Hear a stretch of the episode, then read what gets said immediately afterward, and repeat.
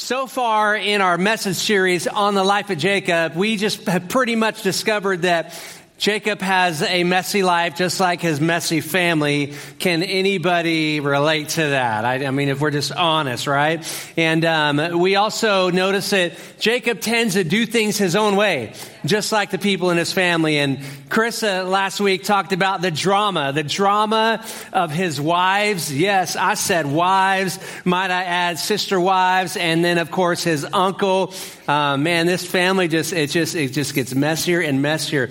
But I think we're going to start turning the corner as we begin to see Jacob really embrace uh, a new way of living. And so today we're going to talk about the breakup. Somebody say the breakup.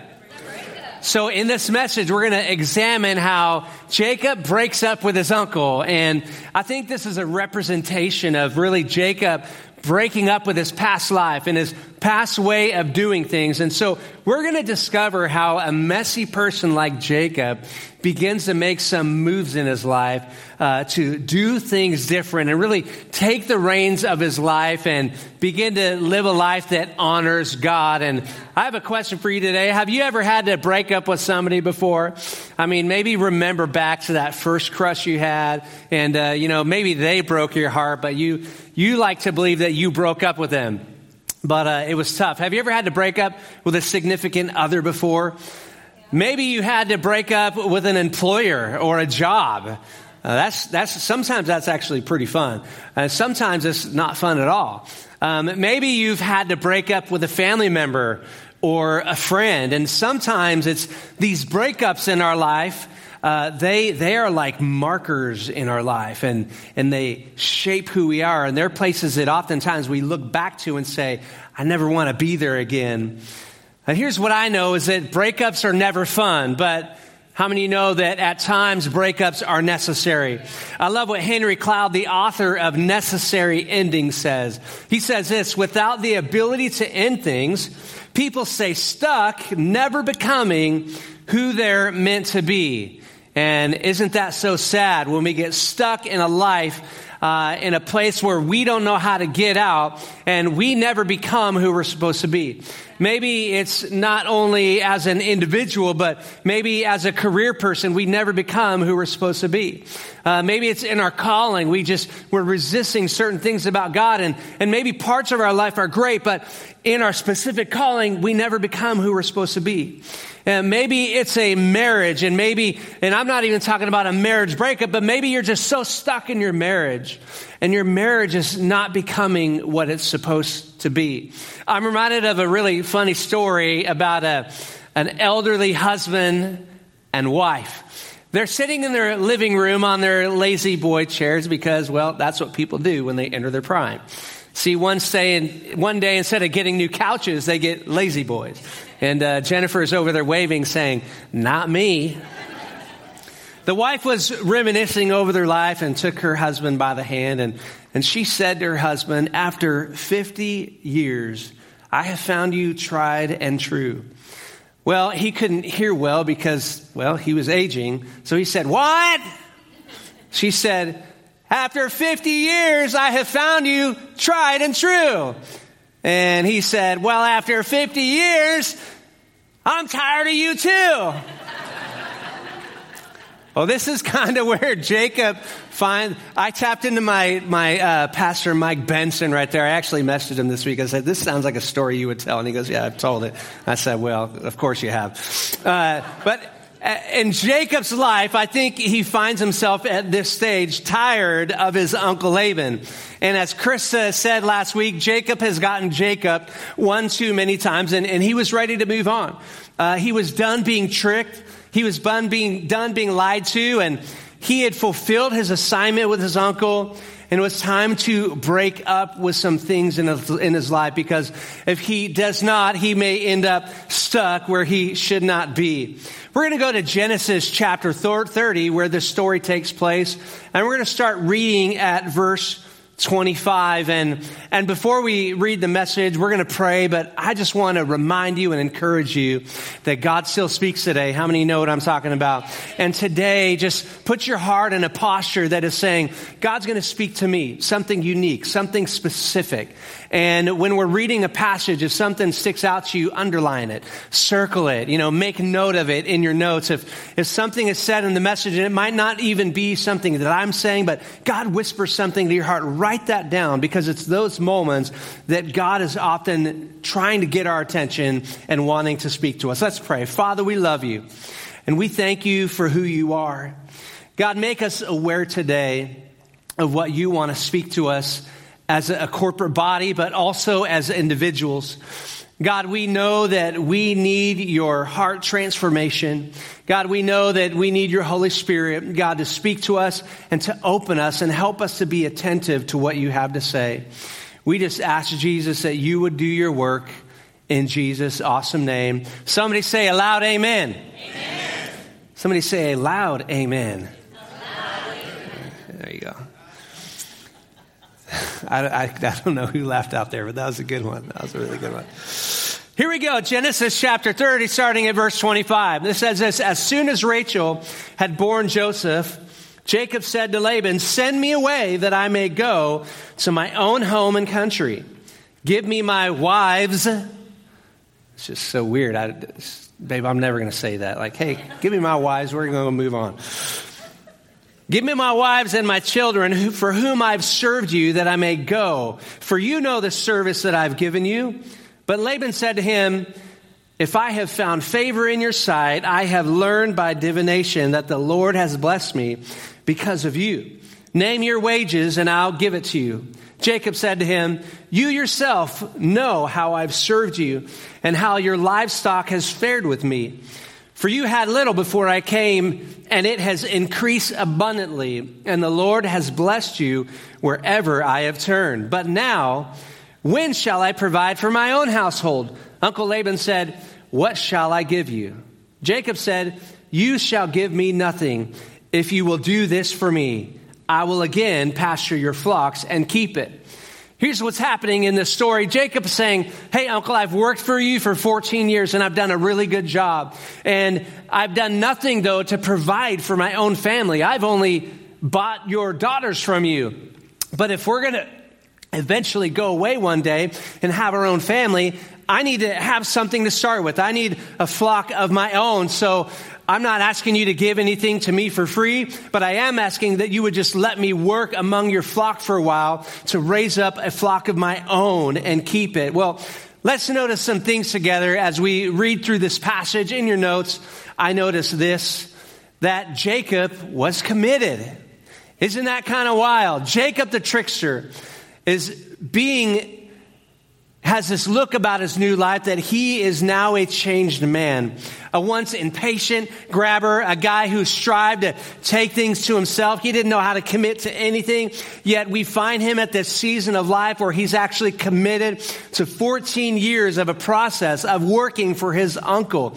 And now he's offering to work for a little more so that he can walk away with something of his own. That doesn't really sound like the Jacob we've been talking about over the last several weeks. And we've actually subtitled this message, A Life Transformed by Grace. And it looks like this is what is happening to the man Jacob. He is becoming a changed man at this new stage in his life. He's learning to be a man who's committed of his word, that his yes is his yes, and he's ready to move on from dysfunction.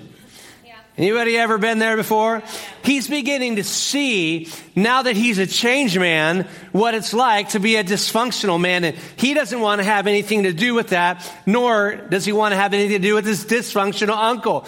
And I can imagine the excitement that Jacob felt as he begins to think about what life would be like out from under the thumb of his uncle. So this once dysfunctional man comes to his uncle and does a very adult thing. he asks for permission to leave and he quits in person. Now, I know the old Jacob probably would have left without uh, quitting. He would not have turned in his two weeks notice. In fact, Jacob actually turns in a six year notice because he works for his uncle for another six years. You know, I got to only imagine that Jacob has got to begin to be proud and grateful for the work that God is doing in his life because now Jacob can add something new to his resume, something that he's never been able to add before, and, and that is the word faithful. He faithfully committed himself to 14 plus six years of working. Wow, what a change have you ever been at a place in your life before where, where you've never been able to do anything that was integrous? And suddenly little change begins to happen. But I want you to know this, that, that when God begins to work in our life the same way that he does Jacob, there will be moments in your life where you're going to be able to stand proud and say, wow, God, you did that in me. And at the same moment that you stand proud, you're going to be able to say, God, to God be the glory. And God, I thank you. What's the application here? In your notes, the application is this. Expect hard work. Although Jacob was ready to move on, the hard work of his life was not over. He stayed for another six years and he continued to work hard. And how many know it probably was an awkward six years, knowing that he was wanting to lead this family of dysfunction and begin to operate and do things different. How many know that sometimes dysfunctional people continue to pull you back into their dysfunction over and over and over. And I can only imagine that Jacob had to work really hard to stay out of the dysfunction. Here's what I know is that when God calls you and invites you into a new place or a new season of life, it's going to cost you hard work. And we should expect to work hard. See, every new season of life always requires hard work. And sometimes we think, especially if we've been working hard, that surely when God calls us to the next place, it's going to be much easier. How many know that oftentimes when we read in Scripture, as God calls us from place to place, although it's glory to glory because He's changing us and making us more like Him, sometimes it's from one hard thing to another hard thing. And I don't know what your hard thing is that God may be inviting you to. Maybe it's hard work with your health.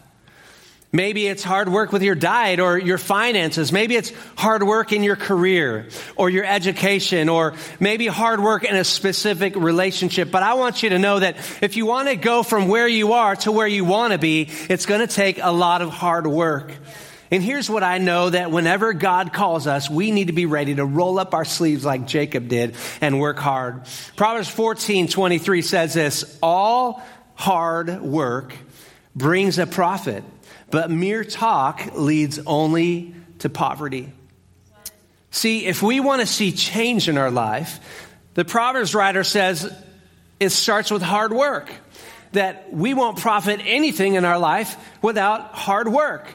Because sitting around and doing anything only leads to poverty. And this is not just talking about finances, but we're talking about emotional poverty, spiritual poverty, relational poverty, dissatisfaction in life with our job and, and ourselves and our families and all of the things around us. But the writer is saying that if we want to see positive things take place in our life, if we want to see God move, if we want to see profit in our life, we've got to be ready to work hard. We all know the definition of the word insanity. It's simply this doing the same thing over and over again, expecting different results. So there may be some people in the room that want to see things change in their life. And I want to challenge you today that maybe it's time for you to start doing things different and doing different things. Here's the question for us today Is there something that we have been putting off because it's hard? Because sometimes that hard thing is the very thing that God is inviting us to. But there's a part of us that go, no, that must not be God because that's hard.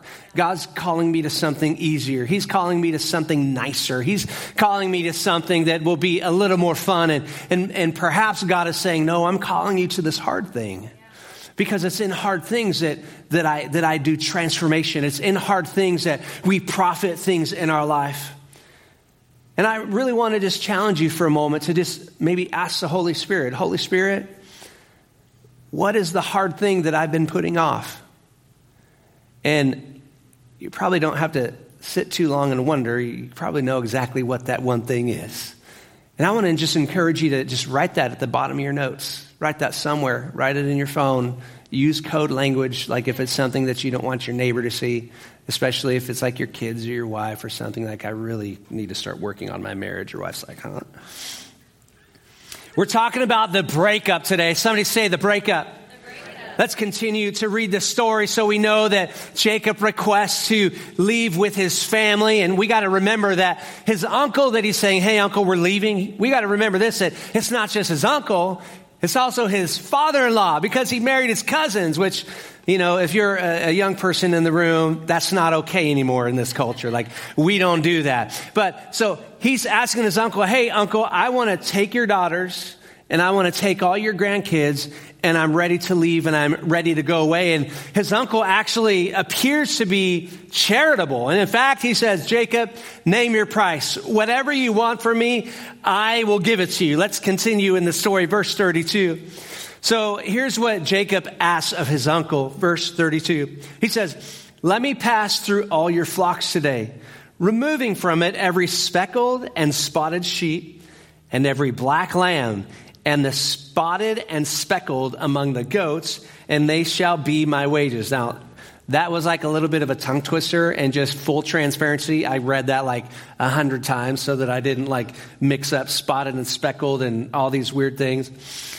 And you kind of have to wonder to yourself, Jacob, why are you so specific here? Well, Jacob answers. Jacob says in verse 33, I'm asking for all those things so that my honesty will answer for me later when you come to look in my wages, uncle, everyone that is not speckled and spotted among the goats and black among the lambs, if found with me, shall be considered stolen. Then Laban said this, Good, let it be as you said. No problem, nephew. I would love to do that for you.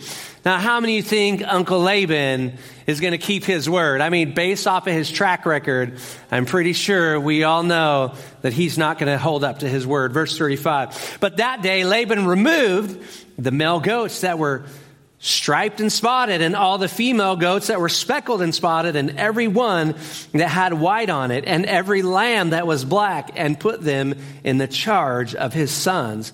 And he set a distance of three days' journey between himself and Jacob. And Jacob pastured the rest of Laban's flock. So, all of the livestock that Jacob agreed to take, Laban jumps in and pulls them all out of the flock to hide them from Jacob, gives them with his sons so that his sons can take care of them, and then he and his sons all skedaddle off. Skedaddle just continues to work over and over. They skedaddle off as a three days journey so that when, when, uh, when Jacob comes back to get around the flock and begin to do his process as he described, he can't find anything for himself. In your notes, here's what we notice. Jacob was cheated. He got Jacob again. And Jacob had offered his uncle an honest work. He, he was as honest he knows, as he knows how to be to work for livestock so he could take some for himself and go raise a family. And his uncle strikes again. Even while he's doing his best to be honest and to be committed, he's still stabbed in the back. Yeah. Have you heard the old quote, fool me once, shame on you? Fool me twice, shame on me. Fool me three times, shame on the both of us. Well, Jacob had already been cheated twice, and he wasn't about to let it happen again. Notice what Jacob does in dealing with the known deceiver. Jacob sets some clear expectations for his uncle because he's trying to ensure that he's not taken advantage again. And so he sets some terms of agreement with his uncle so that he could say, Uncle, we agreed to this here's what I did. And eventually he's going to be able to say, here's what you did, uncle. And so he prepares this agreement so that he could be honest in all of his hard work. Well, we know that didn't work out very well for him. But what's the application for you and I in your notes? Here's the application. It's this expect to set expectations. We've got to expect to set expectations in our life. Why? Because some people, somebody say some people, not all, some people will try to take advantage of your hard work, your skills, your giftings, all for their own gain. His uncle knew that his increase and the blessing of his flock increasing was all due to Jacob, not himself. And so he's trying to steal some for his own. And because of this, we need to be wise as individuals and pay attention to people who want to steal from us, steal our dignity, steal our self worth, steal our integrity, steal our money in some cases. We're just going to stay away from that one for today. Jesus tells us in Matthew 10 and 16, Look, I'm sending you out as sheep among wolves. So be shrewd as snakes and harmless as, do- as doves. See, if, if we keep getting bamboozled over and over again, it's time for us to wake up and take responsibility like Jacob did and take the reins of our life and be as shrewd or as smart as a snake. You notice that they don't make a lot of noise. They're not a lot of drama, but they just decide in their heart what they're going to do and they know it. They know when to strike at the right, right time. They know when to leave at the right time. They know when to get out of the drama at the right time. They know how to stay away from the dysfunction at the right time. And notice that scripture says, in fact, don't strike, but be as harmless as a dove. Don't be vengeful, Jesus says, because God says vengeance is mine. That's, God says, that's my job. That's, that's what I'm going to do to take vengeance on somebody. But your job is to be shrewd and your job is to be harmless. Let me help you out with setting some clear expectations. By the way, if you have ever taken discipleship track 401, emotionally healthy relationships, this should be familiar to you. If not, I encourage you to take the session next time we offer it. Here's, here's, here we go. Expectations are only valid when all three of these requirements are met, okay? All three have to be met in order for these to be a valid expectation.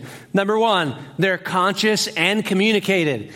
They can't be just an expectation that you have in your mind that you don't share. They have to be an expectation that you have in your mind and you share it. So you've got to ask yourself, am I aware of all the expectations I have? And do I communicate them when I have them? For example, you might expect your spouse to answer text messages within two to five minutes of texting them throughout their day. You may have not communicated that, and it may frustrate you every time they don't respond back to you. But they don't know about your expectation. So you have to communicate to the expectation. You might expect them to help you clean up the dishes after dinner and maybe they don't, but have you communicated your expectation? And see, here's the reality nobody lives in your mind.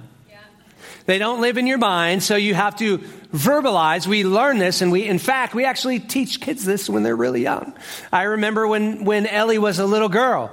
Uh, Ellie would want different things, and she would point, and uh, she was really chill, and, and she didn't like to speak up for herself, and she'd open the refrigerator and point, and, and we knew what she wanted. We could tell her broken language as she was learning how to speak. We knew what milk was or what cheese was, and she would ask for it and point. And we would tell Ellie, Ellie, use your words. Speak up for yourself. Tell us what you want. And we've got to continue those basic 101 communication skills as we grow up and become adults. We have to tell people what we want. But just because it's conscious and communicated still does not mean it's a valid expectation. So we've got to do the next thing. We got to make sure it's a realistic expectation. We've got to make sure that there's evidence that this person is capable of doing what I expect. That's a big one for some people. Some of us, honestly, we expect things out of people that they may physically be unable to do, they may emotionally be unable to do. And we're expecting them to give you something that they're unable to give. For example, for Jacob to expect Uncle Laban to not cheat him anymore. Uncle Laban, I'm going to take these these striped and, or everything that's not striped and not spotted, and, and you keep the rest.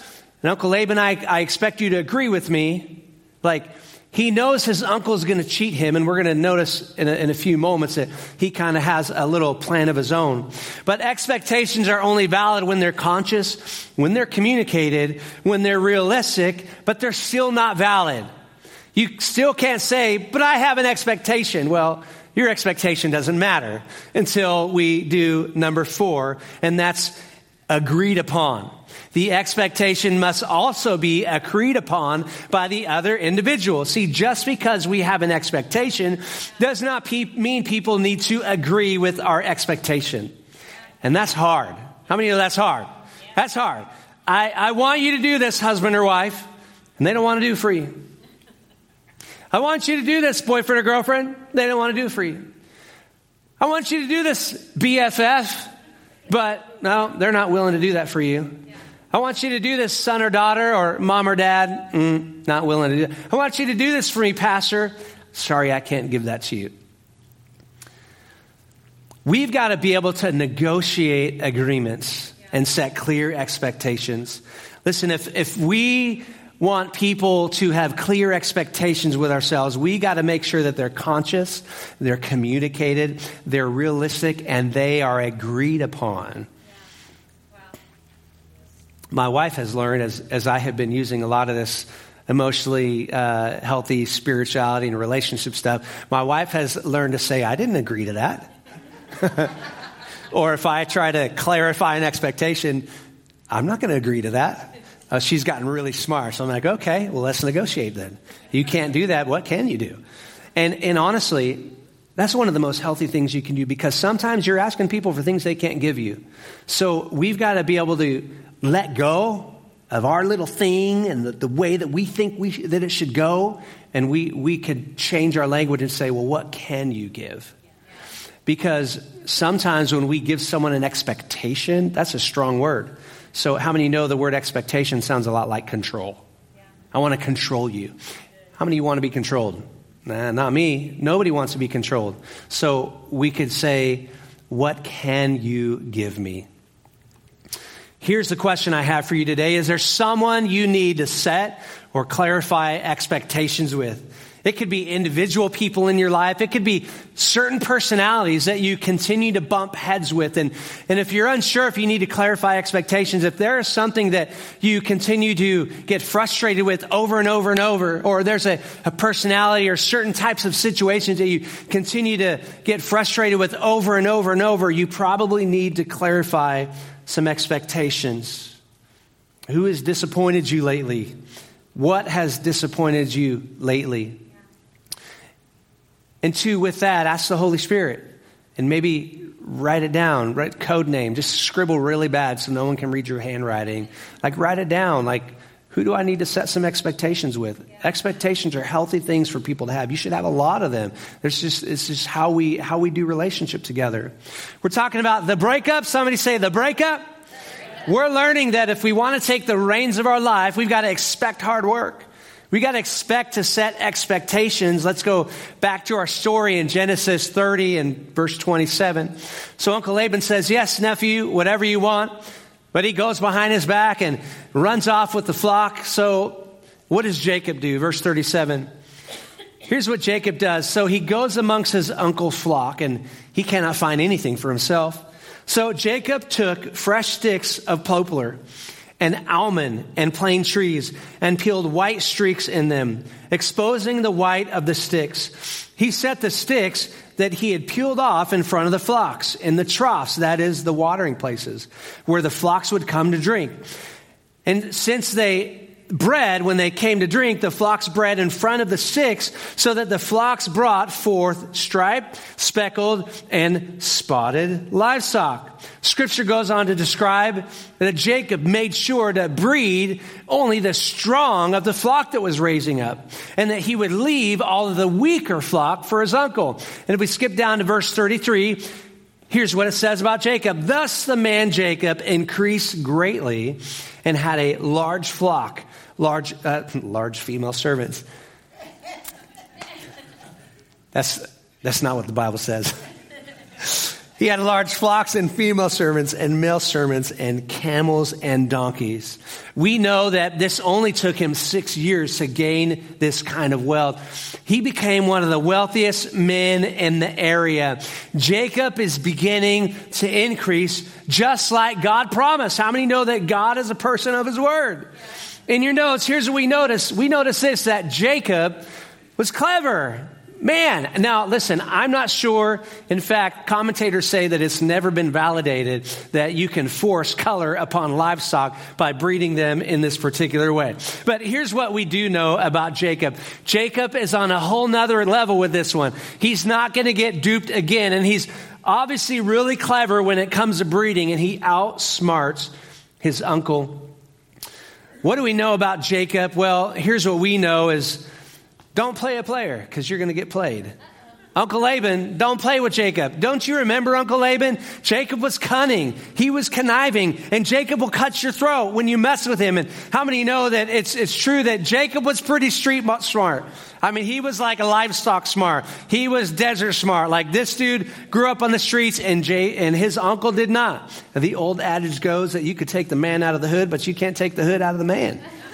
And this was Jacob. Like, you know, I can only imagine Jacob thinking to himself, Uncle, if you mess with me, I will cut you. And that's exactly what Jacob did.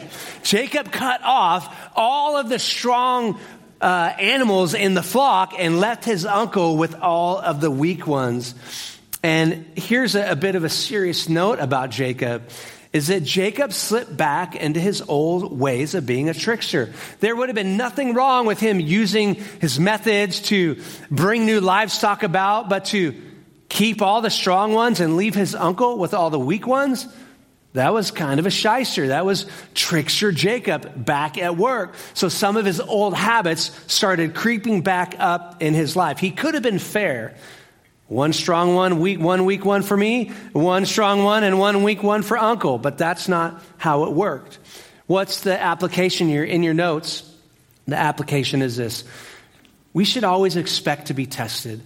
Look, there's always going to be things in our life that are going to test us, things that are going to draw us back into our old selves. And, and Jacob is finding this to be very true in his life there's going to be things that trigger the old you. You know, I can remember early on in our marriage, I would go back home and to California for the holidays or, or maybe the, the summer and I'd be hanging out with my family. And, and how many know sometimes you get around your family and you start acting like your old self. You start, you like fit right back in into the youngest son and you start playing all those strange family roles and you start acting like you used to act when you were a kid. And my wife would like look at me after those trips and be like, who are you? Like, you're not acting like yourself. We've got to expect to be tested, and there will be situations that will test you. And what are some signs that we're being tested? Well, one of the signs is this that we're easily triggered or we're reactionary. That's a sign that we're being tested. God is, God is testing us. Life circumstances are testing us. Every test is not always God. Sometimes God does put us through big tests, but here's what a test is for. It's to reveal where we're at. Where are you at? A, B, C, or D? Where are you at? How, how good are you doing in this space of your life? Are you acting out of character? That's another sign that you're being tested. Are you slipping back into your old ways? Proverbs 22 and 3 says this. It says a prudent person foresees danger and takes precaution, but the simpleton goes blindly on and suffers the consequences. Wow. You see that? An emotionally healthy person foresees danger. They look for things that are going to trigger them. They look for situations that are dangerous. They look for things that are going to pull them back into their old dysfunction.